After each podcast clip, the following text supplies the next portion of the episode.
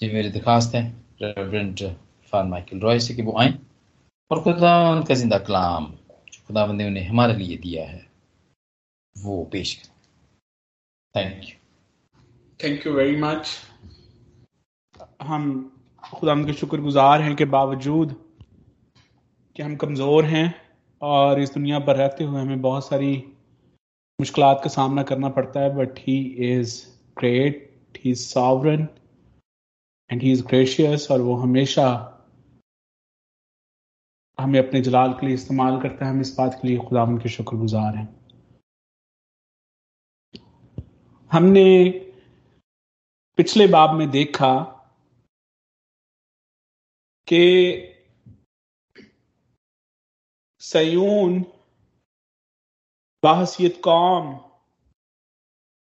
खुदा से अपने खालिक से, अपने मालिक से उनका एक शिकवा है और वो जब हम ईसाया उनचास पाप उसकी चौदहवीं आयत को पढ़ते हैं तो वहाँ पर हमें उस शिकवे का बयान मिलता है।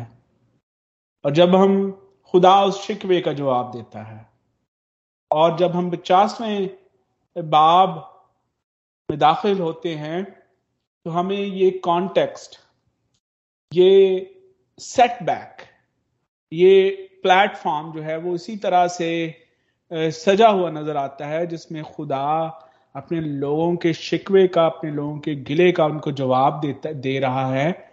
और साथ में वो उनके लिए एक सोल्यूशन भी पेश कर रहा है। उनको एक ऐसे खादम के बारे में बता रहा है। एक ऐसी शख्सियत के बारे में बता रहा है, एक ऐसे फर्द के बारे में बता रहा है जो खुदा के तकाजों पर पूरा उतरता है। यहाँ पर इन पहली ग्यारह आयात में हमें दो पार्टीज़ नज़र आती हैं, दो ग्रोह नज़र आते हैं, दो तरह के लोग नज़र आते हैं। ये ये कहिए कि जो थीम हम लेकर चल रहे हैं यहाँ पर खादम का, और उसमें हमने देखा कि खुदा इसराइल को भी अपना खादम कहता है। खुदा ने खोरस और असूर को भी अपना खादम कहा, और खुदा जो है वो फिर एक अल्टीमेट प्राइम सर्वेंट जिसको वो हमारे सामने पेश करता है यसु मसीह को भी अपना खादम पेश करता है। और यहाँ पर हमें दो तरह के खुदाम नज़र आते हैं। एक ऐसा खादम है जो खुदा के तकाजों पर पूरा नहीं उतरा। या यूँ कहिए कि एक ऐसा खादम है जो कि अनरिस्पॉन्सिव सर्वेंट है। एक ऐसा खादम जिसकी तरफ़ से खुदा को कोई रद्द अमल नहीं मिलता, कोई रिस्पॉन्स नहीं मिलता। और दूसरी तरफ़ एक ऐसा खादम है जो कि रिस्पॉन्सिव सर्वेंट है। सो so, हम इन ग्यारह आयात में इन दो सर्वेंट्स का इन दो खुदाम का जिनका इन अबवाब में जिनको खुदाम कहा गया खुदाम जिनको अपने खादम कहता है हम उनका तकाबली जायजा लेंगे। कंपैरेटिव एनालिसिस करेंगे कि उस खादम में कौन सी ऐसी बातें हैं जो अनरिस्पॉन्सिव खादम है, उसके अनरिस्पॉन्सिव होने की वजह क्या है? और रिस्पॉन्सिव खादम में कौन सी ऐसी खूबियाँ हैं जो उसको रिस्पॉन्सिव खादम बनाती हैं? जब हम इस बाब की पहली दो आयात को पढ़ते हैं तो यहाँ पर हमें वही थीम चलता हुआ नज़र आता है जिसका, जिसको पिछले बाब में मुतारफ करवाया गया। और वो थीम जो है, वो एक खानदान का थीम है, एक खानदान का मजमून है। क्या माँ अपने शेरखार बच्चे को भूल सकती है? हाँ भूल सकती है, लेकिन मैं, तुम्हारा खुदा, तुम्हारा बाप तुम्हें कभी नहीं भूलता। मैंने तुम्हारी सूरत अपनी हथेलियों पर खोद रखी है। और अब यही जो खानदानी थीम है जिसमें खुदा अपनी मोहब्बत को, अपने प्यार को, अपने रिलेशनशिप को एक माँ से भी कहीं बढ़कर अपने लोगों के साथ पेश करता है। अब ये थीम जो है, ये खानदानी थीम जो है, ये आगे बढ़ता है। और यहाँ पर हमें पहली दो आयात में ये खानदानी एक अनरिस्पॉन्सिव फैमिली नज़र आती है। एक ऐसा खानदान जो खानदान के सरबरा या खानदान के लीड करने वाले की आवाज़ से या उसके अमल अमल के जवाब में कोई रद्द अमल नहीं देता। हम पिछले बाब में हमने देखा कि खुदा ने अपने लोगों के साथ जब खुदा उनके शिकवे का जवाब देता है तो खुदा उनको बयान करता है कि उनके साथ वादा करता है कि खुदा जो है वो उनको मुहैया करेगा, खुदा उनकी मुहाफ़त करेगा और खुदा उनको गाइड करेगा। दीज आर द प्रोमिस ये वो वादे हैं जो खुदा ने अपने लोगों के सामने रखे। और ना सिर्फ़ खुदा जो है वो प्रोवाइड करने का प्रोटेक्ट करने का और लीड करने का प्रॉमिस करता है, बल्कि खुदा उनसे ये भी प्रॉमिस करेगा कि वो उनको करता है कि वो उनको फ्रीडम और रेस्टोरेशन भी अता करेगा। अगर वो उसकी गाइडेंस में चलेंगे they will be free and they will be restore लेकिन इन वादों के बावजूद भी this family this servant is unresponsive और अब इस सिचुएशन को एक बड़ी ही स्वेयर लफ्जों में यहाँ पर बयान किया गया है। और वो लफ्ज इस तरह से स्टार्ट होते हैं खुदावन यू फरमाता है कि तेरी माँ का तलाकनामा जिसे लिखकर मैंने उसे छोड़ दिया कहाँ है? And this is a question mark note that it's a question mark God is asking a question. ये एक मफरूजी जो है, ये सिचुएशन है, सूरत हाल है, जिसमें खुदा जो है, वो दो तरह की सूरत हाल अपने लोगों के सामने रखता है। पहली, जिसमें एक हस्बैंड और वाइफ के ताल्लुक को बयान किया गया है, और दूसरी सिचुएशन जिसमें एक बाप और कर्जदारों की सिचुएशन या कर्ज खां और कर्जदार की सिचुएशन को जो है वो बयान किया गया to hypothetical situation but very severe very काफ़ी सख्त अल्फाज यहाँ पर मिलते हैं।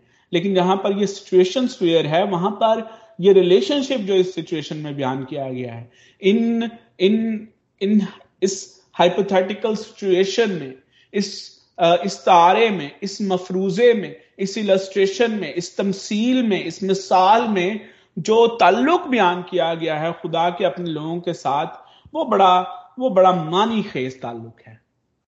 और पहले पहले मफरूजे में, पहली इलस्ट्रेशन में खुदा अपने आप को बतौर शौहर, बतौर खामन मुतारफ करवाता है। और सिचुएशन ऐसी है कि वो खादम ये सवाल कर रहा है कि क्या मैंने did I write the certificate of divorce यहाँ पर लफ्ज बड़े अहम है और गौर तलब है। तेरी माँ का तलाक नामा जिसे लिखकर मैंने उसे छोड़ दिया कहा है? And these are according to the Bible ठीक है? जब हम इस्तना की किताब को, खरूज की किताब को पढ़ते हैं तो वहाँ पर जो तलाक के बारे में कवानीन हैं, शरीयत में जो कवानीन मुतारफ हुए हैं, उसमें ज़रूरी था कि जब एक शोहर अपने, अपनी बीवी को तलाक देता है तो वो उसे तलाक को लिख कर दे। और जब हम ड्यूट्रॉनमी इस्तिसना, उसका चैप्टर 24 और उसकी फ़र्स्ट फोर वर्सेस पढ़ते हैं तो वहाँ पर हमें वो सिचुएशन भी मिलती है कि कौन से ऐसे हालात हैं जहाँ पर जो है वो तलाक हस्बैंड और वाइफ में हो सकती थी, शरीयत के मुताबिक।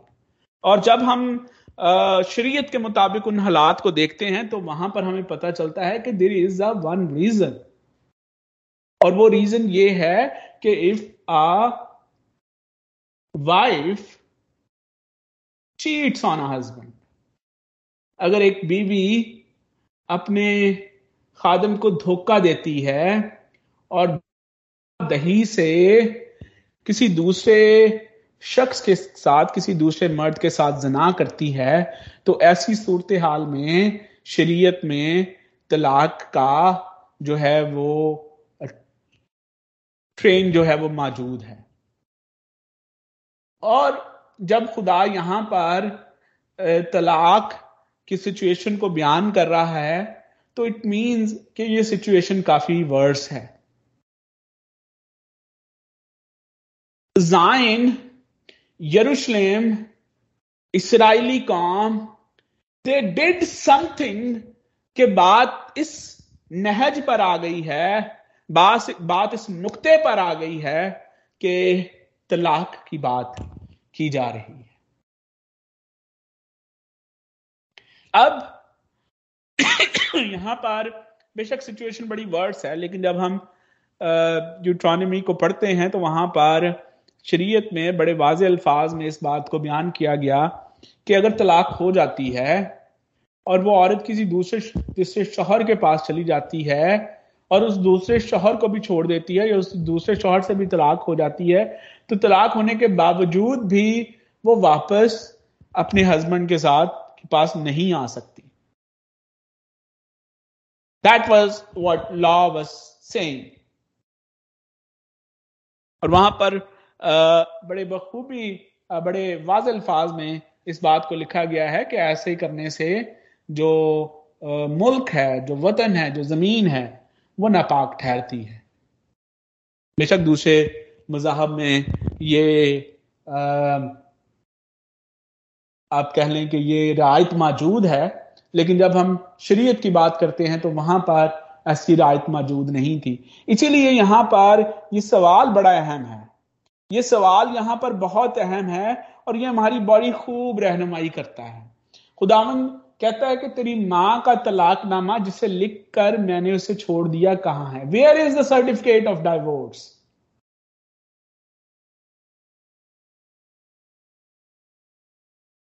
If there is any certificate, tell me, show it to me.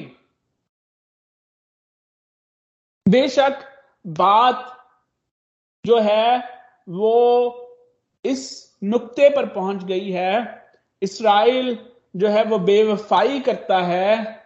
Israel ने खुदा से बेवफाई की। इसराइल ने खुदा को छोड़कर वो दूसरे माबूदों के पास गए। But still, God, in this metaphor, the husband didn't write the certificate of divorce.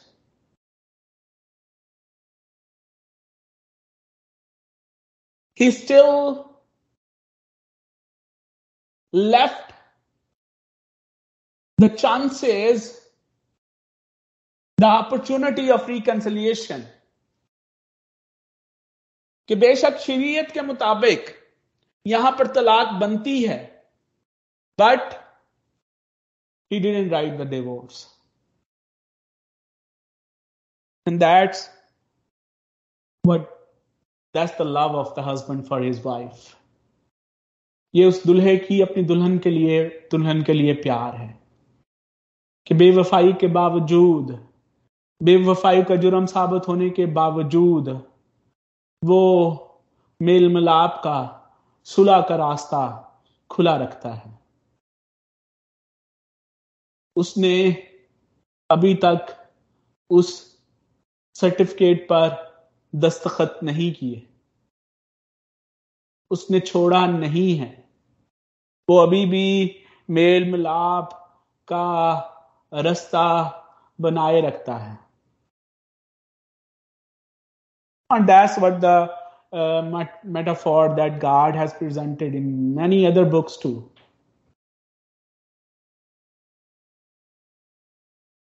बहुत सारी दूसरे नबियों ने भी इसी मिसाल को हमारे सामने पेश किया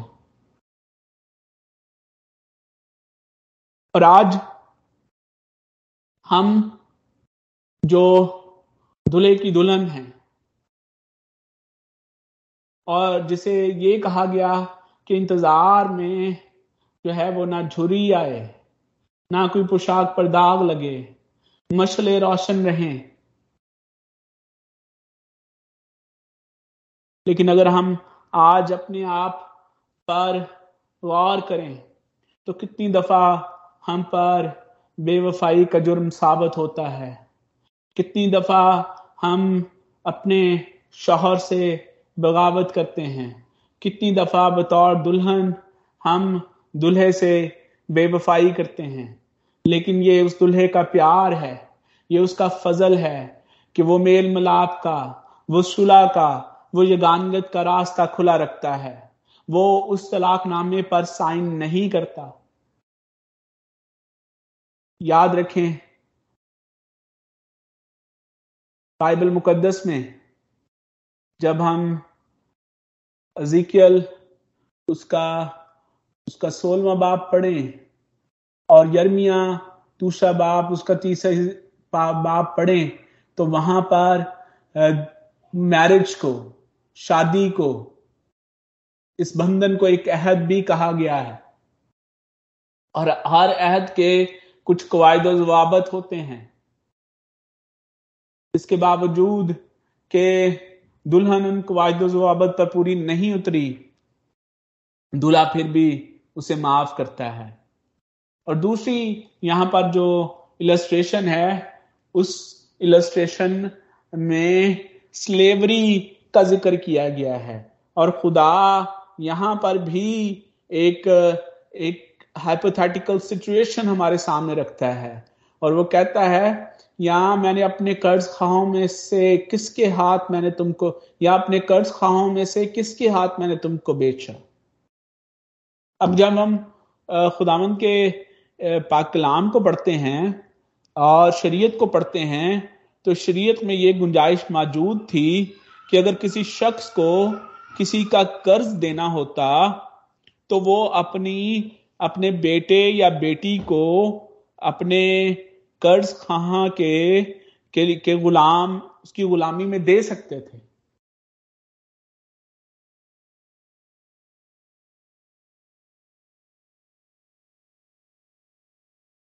और यहाँ पर खुदा बतौर बाप अपने बच्चों से मुतारिफ होता है अपने बच्चों से मुखातिब होता है और उनको वो कहता है कि मैंने कब तुमको गुलामी में दिया। पहले ही बात के द स्ट्रॉन्ग रिलेशनशिप पहला जो स्ट्रॉन्ग रिलेशनशिप है, वो हस्बैंड और वाइफ का रिलेशनशिप यहाँ पर बयान किया गया है। What a strong relationship it is पदाइश की किताब में लिखा है कि वो दोनों क्या होंगे? एक तन होंगे। और जो लफ्ज वहाँ पर इस्तेमाल हुआ है, एक तन के लिए, वो ब्रानी ज़ुबान में उस लफ्ज का तर्जमा इस तरह से है कि जैसे दो आप पेजेस लें, दो उराक लें और आप उन पर गूंद लगाकर उनको आपस में चस्पा कर दें। You bind them together and then you can not separate them जिन्हें खुदा ने जोड़ा है, उन्हें आदमी जुदा you can not separate it is not possible what will happen you will tear them down वो फट जाएँगे, लेकिन वो लदा लदा नहीं होंगे। That that kind of relationship जो खुदा अपने लोगों के साथ रखता है और रखना चाहता है। And then the next relationship he presented here जो कि माँ बाप और बच्चों का रिलेशन है। The other strongest relation on this earth हम देखते हैं, हमें ऐसी मिसालें मिलती हैं कि माँ बाप बच्चों के लिए अपने आप को कुर्बान कर देते हैं।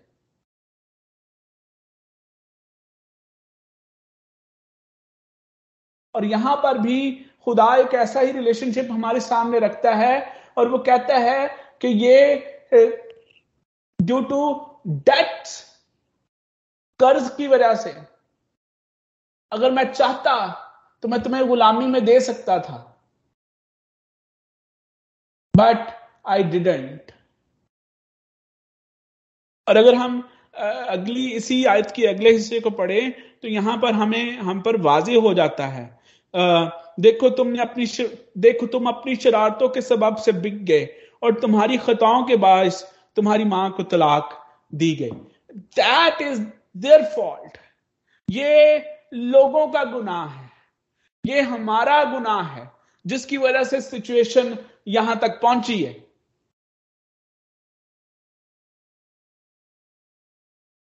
और जब हम तीसरे बाप पदाश तीसरे बात को, बाप को देखते हैं तो वहाँ पर बड़े वाजे अंदाज में खुदा बयान करता है कि आदम के गुनाह की वजह से क्या हुआ। और हम सब जो कि उस गुनाह में शरीक हैं, हम उस सारी सिचुएशन का हिस्सा हैं। और ना सिर्फ़ हम आदम के गुनाह में शरीक हैं, बल्कि हम खुद भी गुनाह करते हैं। और हमारी गुनाहों के, की वजह से सिचुएशन जो है, वो यहाँ तक पहुँचती है। हमारे गुनाहों की वजह से खुदा को क्या क्या करना पड़ता है? And what did he do for us उसने इस सिचुएशन को बेहतर करने के लिए उसने हमारे कर्ज उतारने के लिए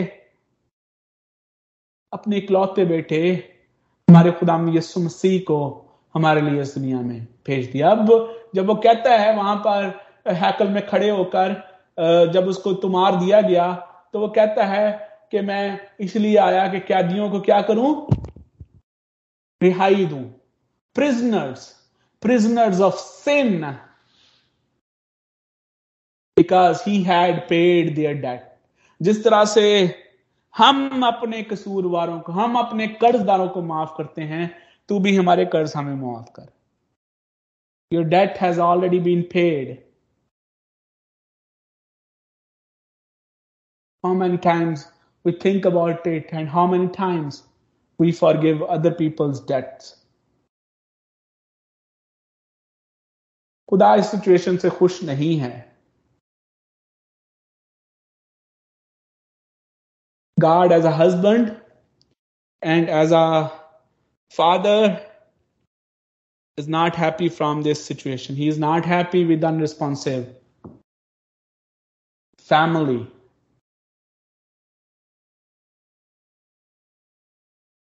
अगर सरदेश की कलिसिया को खत लिखता है तो वो कहता है कि शिकवा क्या है खुदा का कि तू ना सर्द है, ना गर्म है, तू अनरिस्पॉन्सिव है। कि काश कि तू सर्द होता या गर्म होता, तू अनरिस्पॉन्सिव होता, तू रिस्पॉन्सिव होता you are unresponsive that does not like un unresponsive people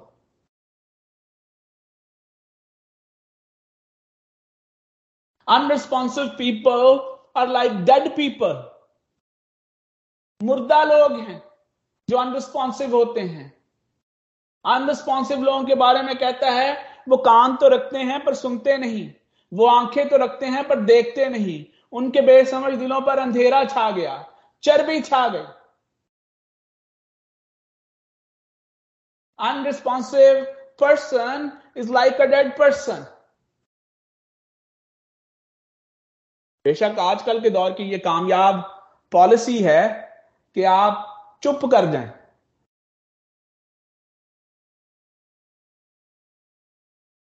आप अनरिस्पॉन्सिव रहें।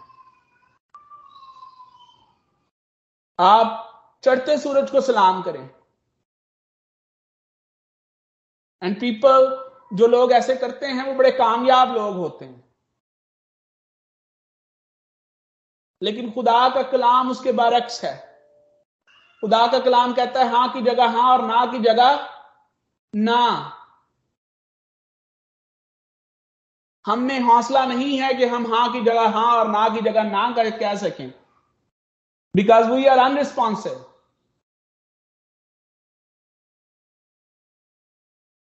जो हाँ की जगह, हाँ और ना की जगह ना कहते हैं, ऐसे लोगों को पसंद नहीं किया जाता। ऐसे लोग आइसोलेट हो जाते हैं।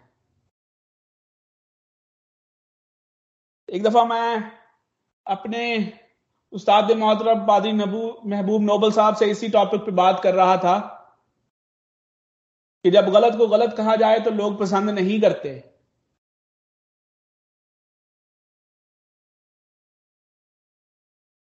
लोग आपसे मुँह मोड़ लेते हैं। आपको आइसोलेट होना पड़ता है। जब मैं उनको बता रहा था कि मुझे मुझे लगता है कि मुझे भी आइसोलेट ज़िंदगी बसर करनी पड़ेगी तो उन्होंने कहा कि, इरफान, आप तो आज मुझसे ये सवाल कर रहे हैं, मैं बड़ी देर से आइसोलेट ज़िंदगी बसर कर रहा हूँ।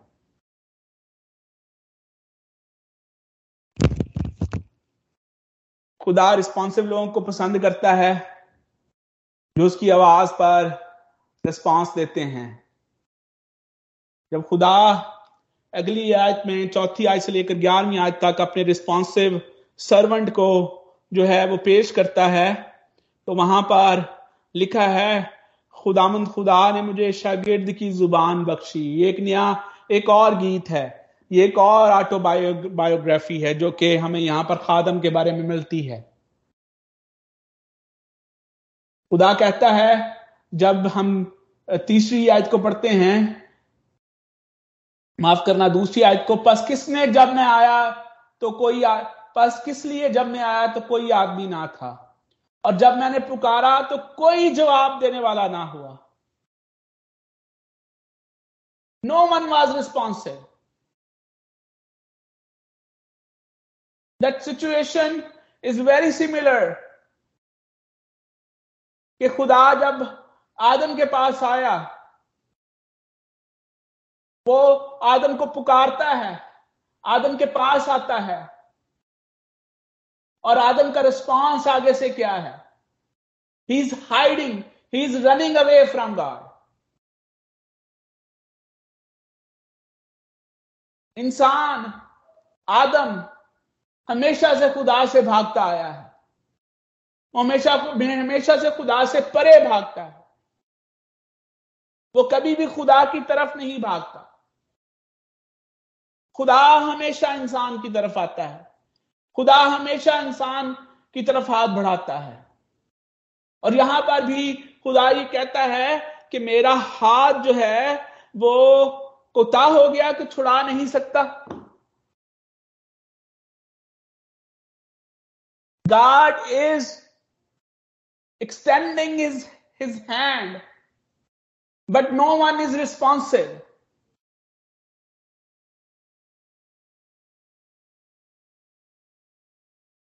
जब हम उसी वक्त रिस्पॉन्सिव नहीं होते, जब हमारे दिल में डर होते हैं, जब हमारे दिल में खौफ होते हैं। डर और खौफ की कई बहुत ज़्यादा वजूहत हो सकती हैं। यहाँ पर जो डर और खौफ की वजह है, वो पहला डर और खौफ की पहली primary reason is the sin गुनाह हमें खौफजदा करता है। आदम को गुनाह ने खौफजदा किया। He was naked before but he was not feared क्योंकि तब तक उसने गुनाह नहीं किया था। जब वो गुनाह करता है, खुदा की हुक्म अदूली करता है, खुदा के हुक्म को तोड़ता है, डर आसमाता है।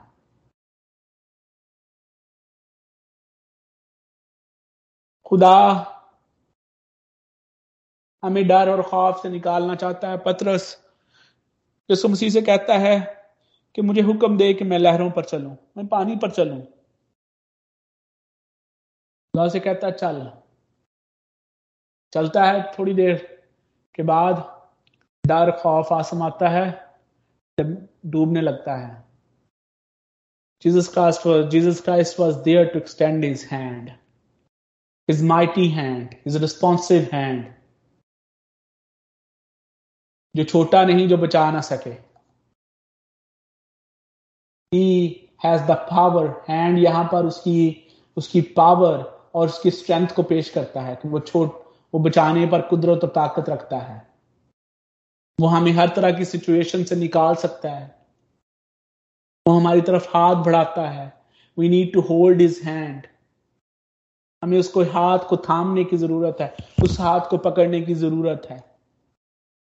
जब हम अगली आयत को पढ़ते हैं तो वहाँ पर हमें सबसे पहली बात जो कि रिस्पॉन्सिव सर्वेंट में नज़र आती है, वो ये है, चौथी आयत कहती है, खुदावन ने मुझको शागिर्द की ज़ुबान बख्शी, ताकि मैं जानूं कि कलाम के वसीले से किस तरह थके मांदे की मदद करूँ। वो मुझे हर सुबह जगाता है, मेरा कान लगाता है, ताकि शागिर्दों की तरह सुनूं। The first characteristic of this servant इस रिस्पॉन्सिव सर्वेंट की पहली खूबी क्या है? ही लिसन्स वो सुनता है। वो आवाज़ को सुनता है। वो अपने उस्ताद की आवाज़ को सुनता है। वो अपने रब, अपने मालिक की आवाज़ को सुनता है।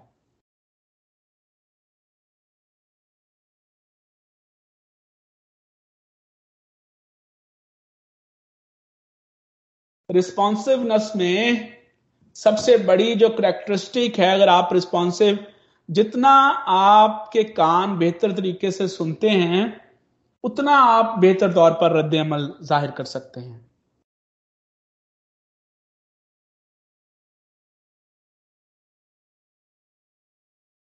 ज़रूरत इस चीज़ की है कि आपका कान किस तरह का how what is your ability to listen बहुत सारे टेस्ट में वो चाहे किसी आइलेट्स के लिए या टोफल के लिए हो, वो किसी आर्मी में जाने के लिए हो, वो किसी दूसरी ऐसी जगहों पर पार्टिसिपेट करने के लिए हो, एक जो उसमें पार्ट होता है वो लिसनिंग का पार्ट होता है। How proficient you are in listening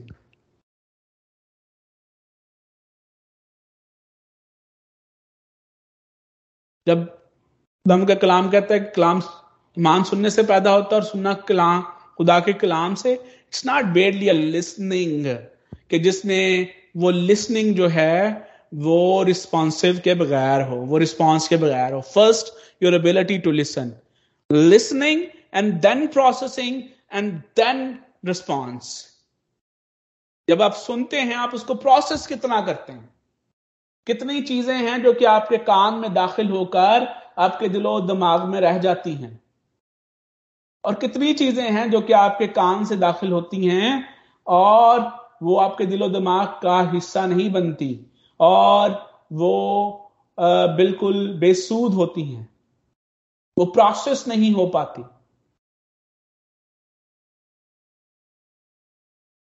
हम इस सुनने और शागिर्द की ज़ुबान के सीखने के अमल को जारी रखेंगे हम अगले हफ़्ते से यहाँ से ही अपना सिलसिला जोड़ेंगे लेकिन याद रखें,